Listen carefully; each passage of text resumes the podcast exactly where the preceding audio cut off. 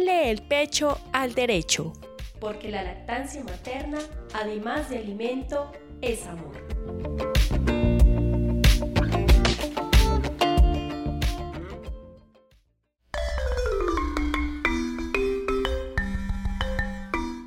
Hola a todos, estamos en el sexto capítulo de nuestro podcast Ponle el pecho al derecho. Mi nombre es Margarita Valencia, nutricionista del Centro de Desarrollo Comunitario Versalles. Estoy en compañía de Alejandra Insuasti Enríquez, nutricionista también, y esto pues es una estrategia para la promoción, protección y apoyo a la lactancia materna. En el mes de agosto hicimos una serie de capítulos relacionados con diferentes temas de la lactancia materna, abordando pues tópicos diferentes. Pero pues ya terminado el mes de agosto, que es como el mes donde se hacen todo este tipo de celebraciones, hemos decidido hacer un sexto capítulo que reúna los testimonios de las mamás que nos han aportado, eh, donde algunas hablan que les ha ido bien, que les ha ido regular, que les ha ido mal, pero pues igual cada quien es dueño como de, de su experiencia, ¿cierto? Eh, sí, pues Margarita, como tú dices, estos audios o estas actividades que las mamitas nos han compartido nos han ayudado como a en sí estructurar eh, los temas que nosotros hemos querido llevar a cabo por medio de este podcast. Entonces, ellas pues nos han compartido sus dificultades, sus mitos, que tanto conocen y desconocen de la lactancia materna. Entonces, me parece pues muy importante que podamos compartir también eh, estos mensajes pues con, con ustedes. Sí. Eh, no con esto queremos juzgar ni señalar porque cada una es dueña como de su propia experiencia, o sea, eh, muchas veces no es ni siquiera culpa de ellas, sino que de pronto no contaron con el apoyo suficiente. Y eso es una, digamos, como algo que repetimos en nuestro programa de la importancia del apoyo, no solo de la familia, de la pareja, de su entorno, sino también del personal médico, que a veces no nos colabora mucho como en esta, en la promoción de la lactancia materna. Entonces, eh, pues vamos a ir escuchando algunos eh, testimonios, como les digo, y los vamos ahí comentando. Mi experiencia con la lactancia materna fue muy difícil porque los primeros días me bajaba calostro, pero no lo suficiente como para que el bebé quedara satisfecho. Mi experiencia con la lactancia fue muy corta, ya que al niño no le gustó la leche, pues fue corta. Bueno, Aleja, entonces aquí tenemos dos testimonios de pronto que no reflejan una lactancia muy exitosa. En el primer caso, eh, la mamá consideraba pues que la producción suya de leche materna al momento de nacer el bebé fue poca y consideraba que la cantidad de calostro, que es la primera leche que sale, no era suficiente para su bebé. ¿Tú qué opinas? Eh, Margarita, pues teniendo en cuenta que la, eh, la, producción de leche va a depender de la succión que él ejerza en el seno de la mamita. Entonces, como primera estancia, la mamita lo que tenía que hacer era pegarlo al bebé. Total. Sí, y adicional a eso, aquí hay un concepto y es que hay muchas personas que creen que una vez el bebé nace, eh, los senos es como si abrieran una llave y empieza a salir leche a borbotones y no hay tal, porque esto es un proceso que como tú acabas de decir, requiere la estimulación para que se empiece a dar ya la bajada de la leche.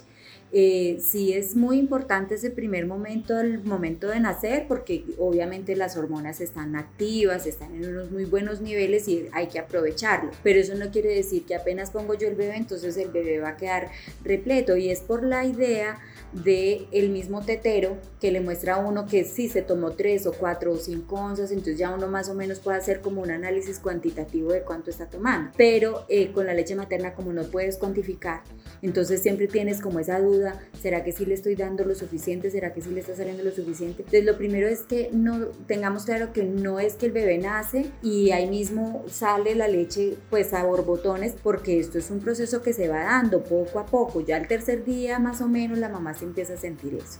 Claro, y también pues no solamente de lo que hablamos, pues de la succión que realice el bebé, sino de la posición que tenga la mamá en el momento pues de, de, lactar a su bebé, cómo le está colocando, qué manera está cogiendo su pecho, todo esto. Entonces son muchas cosas las que interfieren en, en este sentido. Exactamente. Bueno, y la, el segundo audio, pues me parece muy simpático porque la señora dice no le gustó y no le gustó y pues entendemos, respetamos, pues porque claramente eh, es su sentir, pero pues eh, yo sí quisiera como preguntarnos o dejar este interrogante aquí en el ambiente de por qué no le gustó o si no había probado nada más. Entonces esto claramente lo que nos demuestra de pronto es una, un poco de desconfianza de la mamá hacia su, propia capacidad de amamantar, uno, y dos, pues es un mito, es un mito claramente, porque pues eh, no había consumido otro alimento, otra bebida y no tenía con qué comparar y decir, esta no me gustó. Bueno, estas son entonces dos muestras de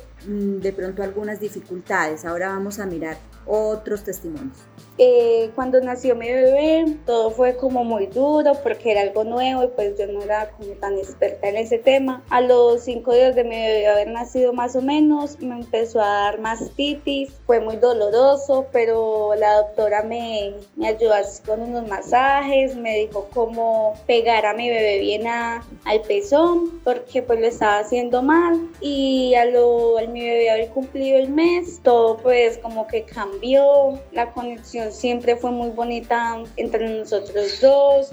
Bueno, acá vemos entonces una mamá que tuvo una dificultad que es bastante frecuente y es eh, cuando ya empieza a darse esta bajada de la leche, pues que es eh, muy evidente y que es en cantidad. Los senos a veces se congestionan porque a veces el bebé dura dormido mucho tiempo o porque de pronto la mamá está produciendo mucho pero pues eh, el bebé no está succionando pues digamos con la, con la suficiente frecuencia que debería hacerlo y entonces el seno congestionado duele mucho y a veces llega a convertirse como en una especie de mastitis, ¿sí? donde el dolor es fuerte. También se puede presentar por una mala técnica porque no se esté um, poniendo el bebé eh, con un agarre adecuado, porque de pronto el bebé no esté abriendo la boca lo suficiente para agarrar la mayor parte de areola posible. Entonces, eh, pues nos ha gustado este, este audio porque vemos que la mamá recibió un apoyo efectivo por parte del personal de salud. Sí, claro, Margarita. Claramente podemos observar que la madre tuvo el acompañamiento necesario por parte pues, del talento humano, orientándola en cómo se debería realizar el proceso, eh, qué manera, los masajes, la técnica y todo esto, que sería lo ideal que todos los, los profesionales en salud realizáramos esto, ¿no? Con las mamitas pues que, que, que, están en este proceso de lactancia, pues poderlas aconsejar y poderlas ayudar e indicar cómo se debe llevar a cabo el proceso. Sí, eso es así porque, porque muchas de las dificultades se pueden solucionar desde una etapa temprana mm, con una asesoría, exacto, con una asesoría adecuada donde se le brinde a la mamá apoyo, se refuerce su confianza y además se le, se le brinde como una ayuda efectiva, no es necesario tampoco llegar pues con una clase de anatomía, no, o sea, es la ayuda efectiva que la mamá esté necesitando en ese momento. Entonces, em, en este caso, pues se contó con un apoyo que fue bueno y ya la mamá pudo, ah, ya solita se fue con su lactancia sin ninguna dificultad. Una de las tantas desinformaciones que tuve antes y durante el momento de mi embarazo sobre la lactancia materna fueron, no sabía que la leche materna después de los seis meses aún traía nutrientes para mi bebé, fue lactando que aprendí. También pensé que la tonalidad de la leche siempre debía ser blanca porque si no estaba, si era de otro color no estaba nutriendo a mi bebé y aún así ya sé que igual ayuda la alimentación hacia nuestros hijos sea el color que sea. Tampoco sabía que cuando uno lactaba por primera vez la leche que tenía apariencia amarillosa era de muy buena calidad para mi bebé, como muchos la llamamos calostro. No tenía conocimiento que podía extraer la leche y almacenarla en frascos en la nevera. Mi trabajo era botarla. Ya sé y ya la almaceno. Bueno, con esta mamá que nos comparte su testimonio eh, de una manera muy honesta además, parece que lo que perdió, lo que se perdió fue un momento muy importante en, el control prenatal, donde a esta señora se le pudo haber brindado una asesoría desde el principio sobre diferentes temas relacionados con la lactancia materna. Entonces, por ejemplo, lo que ella pensaba que, listo, la leche materna es nutritiva hasta los seis meses, es muy frecuente. Es muy frecuente encontrar que, que la gente después de cierto tiempo le dice a la mamá, ay, eso ya no le está alimentando nada. Incluso pues abandonan la lactancia materna antes de los dos años, ¿no? Simplemente porque escuchan que esta lactancia materna pues ya no es beneficiosa pues para la salud de los niños, ¿no? Exacto. Y, y no tiene nada que ver con esto. Entonces... No, exacto. Ya en otros capítulos lo hemos visto, eh, como si la leche materna sigue siendo nutritiva eh, para los bebés después de los meses o sea, y después del año y después del año y medio y sigue siendo nutritiva. Y la otra parte que es tan importante también y que nos podría ayudar mucho a garantizar que la lactancia materna se mantuviera incluso en el caso de que la mamá se tenga que separar del bebé es las técnicas de extracción y las técnicas de almacenamiento de la leche materna. O sea, todas las mamás pueden hacerse un ordeño en casa, ¿sí? Eh, no requieren implementos, no requieren extractores, equipamiento ni nada de eso, sino solo con la mano pueden hacerse su, su ordeño y logran eh, extraerse buenas cantidades. Y lo importante es que esa leche se pueda almacenar, eh, pues se puede almacenar en la nevera, o tratando de que no quede pues ubicada en la puerta, porque pues uno está abriendo y cerrando, abriendo y cerrando, sino en la parte como más alta pues del, del refrigerador eh, y si la señora pues ya está produciendo muchísima leche puede incluso hasta congelarla. Lo ideal es que esto, esta leche pues se deposite en unos eh, digamos como en frascos de vidrio, ¿sí? que es lo más higiénico, evitar el plástico pues porque el, plástico puede eh, producir o generar algunas partículas que no son beneficiosas para el bebé, pero sí se puede utilizar entonces recipientes de vidrio. Sí, Margarita, yo creo que aquí lo más importante es que para practicarlo eh, tenemos que tener muy en cuenta las medidas de limpieza ¿no? y de desinfección. Entonces, bueno, antes de extraerse la leche, la mamita tiene que realizarse el lavado de manos, el lavado del pecho. Eh, en cuanto pues al proceso de refrigeración, eh, los implementos deben estar limpios. Entonces, también este proceso debe ir acompañado pues de, de, esas medidas de bioseguridad, podríamos decir, o de limpieza, ¿no? Sí, señora. sobre todo en esta época, ¿no? Que estamos mm. pues como tan tan estrictos con el tema de la higiene, la limpieza y demás. Pero es algo que es importante que las mamás aprendan a conocer, que de pronto más adelante podemos hacer un capítulo solo de técnicas adecuadas de extracción y almacenamiento de la leche materna, porque muchas lactancias fracasan porque ya tuve que entrar a trabajar o ya me tocó, eh, tengo que salir o tengo que ir a estudiar y tengo que dejar el niño y entonces qué leche le voy a dar. O el tiempo que me dan en, mi empresa es muy corto para pues yo realizar el proceso de lactancia, entonces por esto abandonan, ¿no? El proceso. sí. Entonces ahora vamos a darle paso a testimonios de mamás que han tenido lactancias positivas, exitosas, que han logrado mantenerlas incluso a través del tiempo, no solo el primer mes ni el segundo mes, sino que han logrado que los bebés eh, sean alimentados por mucho tiempo. Incluso hay unas que ya también nos cuentan y le combino con la alimentación complementaria. Me he dicho como lo ideal, lo que uno espera, ¿cierto?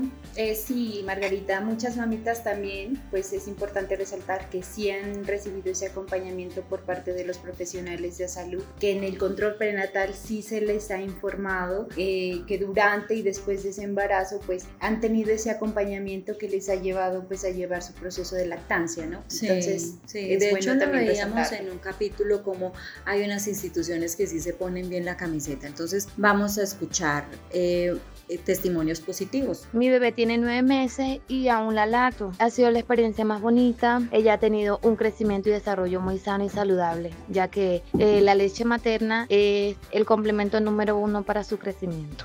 Mi experiencia en la lactancia materna en mi hijo Joshua fue muy bonita ya que él fue un niño prematuro de 8 meses y me tocó amamantarlo bastante y como nació de bajito peso no se llenaba con nada, absolutamente nada. Entonces quería vivir todo el día pegado de la tetica y al mismo tiempo es una experiencia muy bonita madre e hijo porque compartimos más el tiempo con ellos y así ellos no se enferman mucho porque hay muchas mamis que no les gusta darle pechito a sus bebés y los niños se enferman. En cambio, así nosotros protegemos de muchas enfermedades.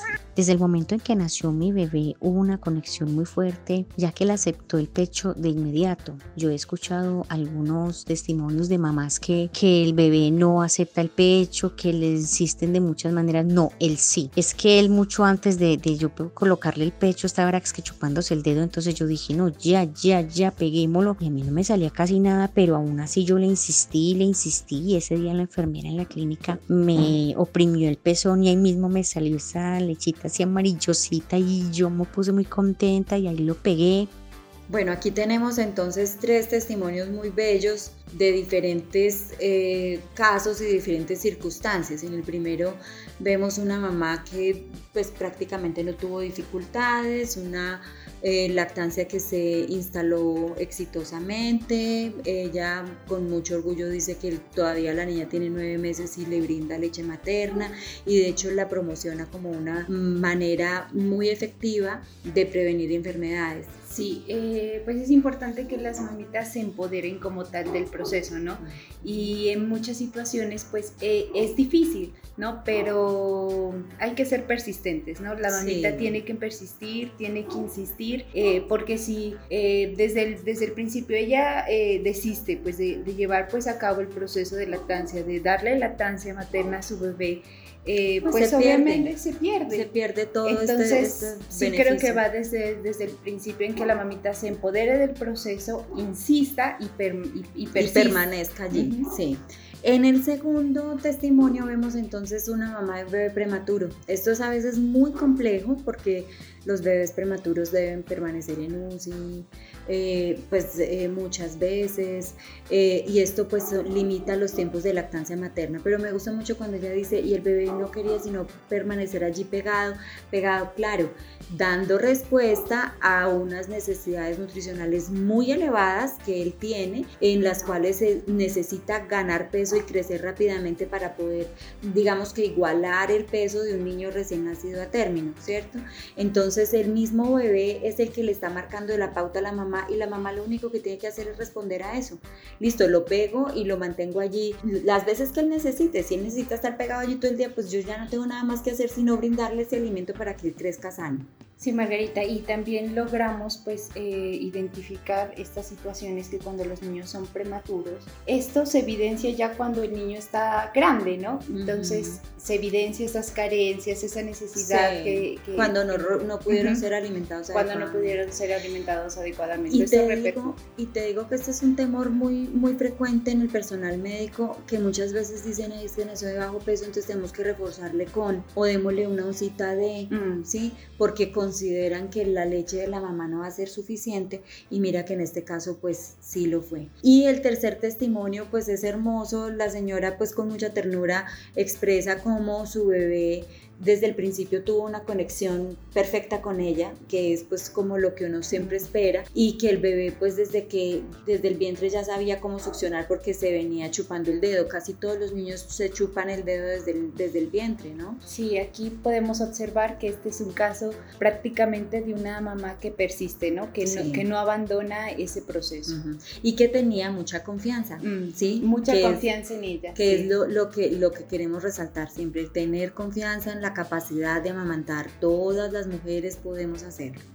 Gracias a que le he dado solo leche materna desde el primer momento en que nació, mi niña pudo recuperar peso, ya que nació bajita de peso, gracias a que me habían informado previamente que la leche materna es la primera vacuna que reciben los bebés y que es indispensable para su crecimiento y desarrollo, pienso que es un vínculo de amor que uno forma entre madre e hijo y se generan en ellos sentimientos de positivismo, de seguridad, creo que se sienten seguros, mi bebé se siente segura y se siente acompañada. Y esto beneficiará para su crianza, para su crecimiento y dar una personalidad que favorezca a su desarrollo como persona es el mejor alimento que se les puede dar, el mejor regalo que uno les puede dar a los niños, es alimentar hasta los seis meses exclusivo y pues ya después, ya hasta que uno quiera. En este momento mi hija tiene tres años y aún la sigo alimentando. Creo que se debe hacer un destete respetuoso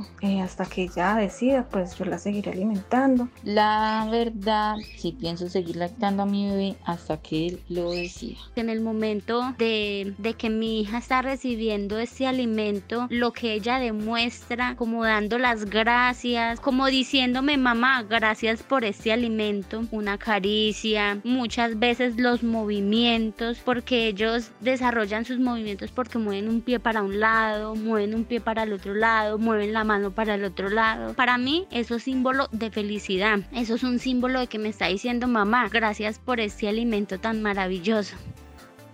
Bueno, entonces ya en estos últimos eh, mensajes Vemos pues la, forma como cada mamá tiene para expresar sus sentimientos, su experiencia.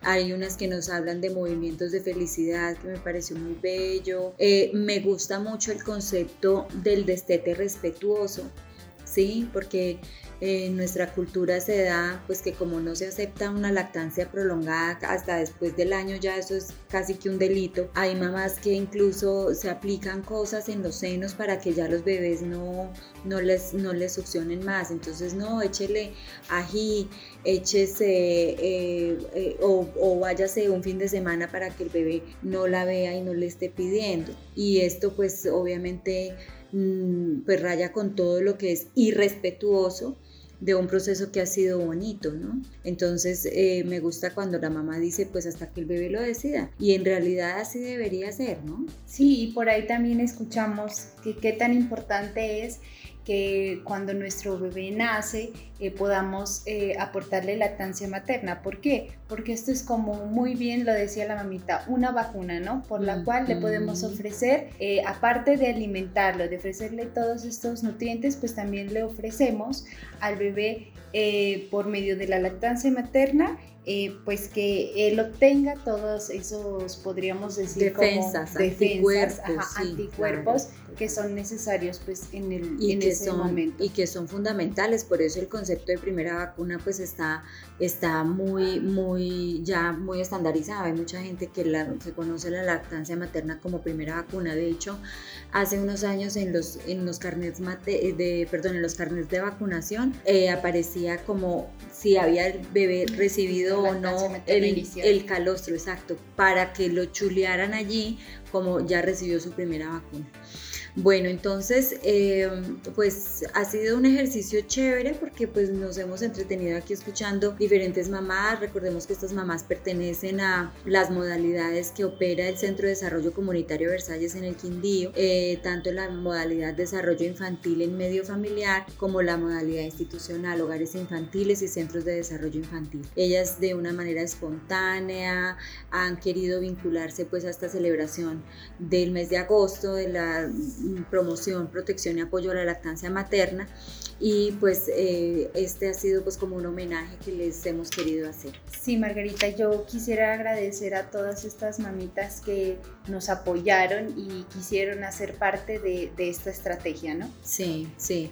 Eh, bueno, por otra parte, pues también contarles que pues nos hemos sentido muy a gusto con, con esta experiencia de hacer un podcast. Eh, ya no haremos entregas tan frecuentes, pero sí queremos seguir desarrollando algunos programas porque siguen temas muy interesantes también. Entonces, en el mes de septiembre se celebran los hábitos y estilos de vida saludable, en el mes de octubre se celebra el, el Día Mundial de la Alimentación. Bueno, hay muchos temas que giran en torno como a la alimentación, la nutrición, la lactancia, los derechos de los niños, los derechos de las niñas, de las mujeres, pues que es como lo que nos mueve pues todo el tiempo, ¿cierto? Entonces, pues la invitación es a que mm, estén atentos porque vamos a, seguir, eh, realizando programas, vamos a tener nuevas entregas.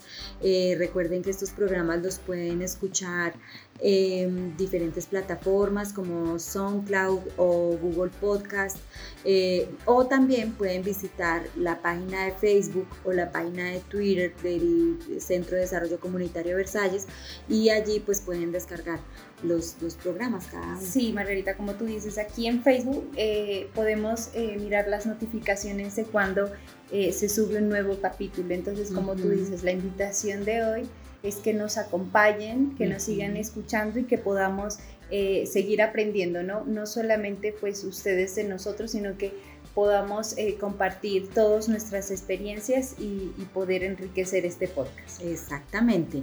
Bueno, muchísimas gracias Aleja por estar aquí conmigo el día de hoy. Un abrazo, gracias.